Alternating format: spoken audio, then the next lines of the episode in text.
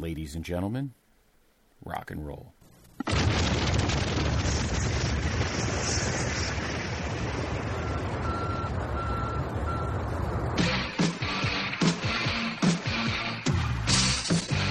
This podcast is a member of the Place to Be Nation family. Visit us at placetobenation.com, the only place to be in your pop culture world.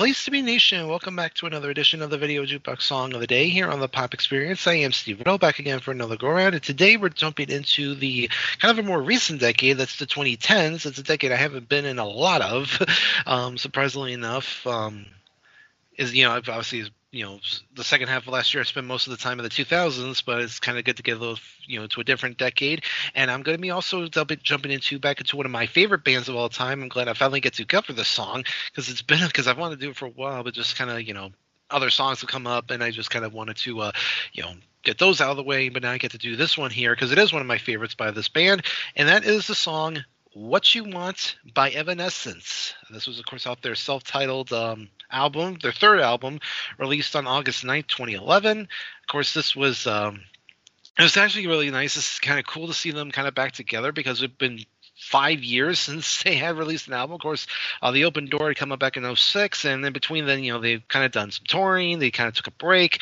um, did a little bit more of some like band roster um, shakeup, and now they can't finally were able to come back here with uh, with this third album to kind of remind everyone that they were still, you know, they're still uh, relevant.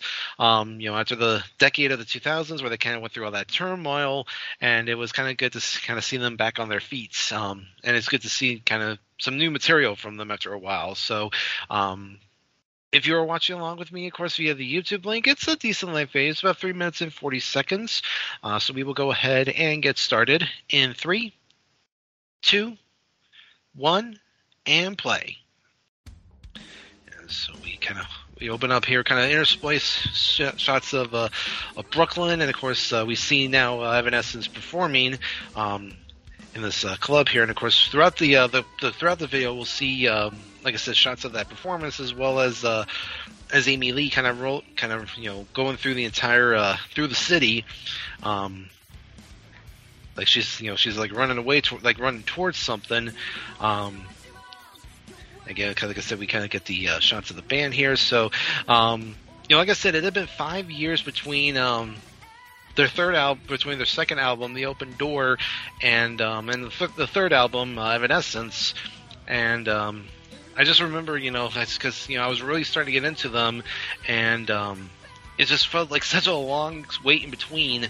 Um, that everything, you know, like I said, was going through with them, you know, that they had, um, you know, went through some again band changes. They were taking, you know, kind of extended break. They were touring during that time, um, and it just kind of felt like, you know, you were wondering if they were ever going to uh, kind of get back together because, you know, they had gone through such, you know, they got, you know, you know, when um, when Bring Me to Life came out, they got so huge. Um, they, like I said, they had won, you know, the best new artist at the Grammys, and you thought that they were, you know, on the verge of, you know, mega stardom. And then, of course, all this the turmoil started happening. Um, it just seemed like one of those bands that was going to be kind of uh, one of those what if stories. But thankfully, they have uh, managed to overcome all that, and um, and they're still going really strong today.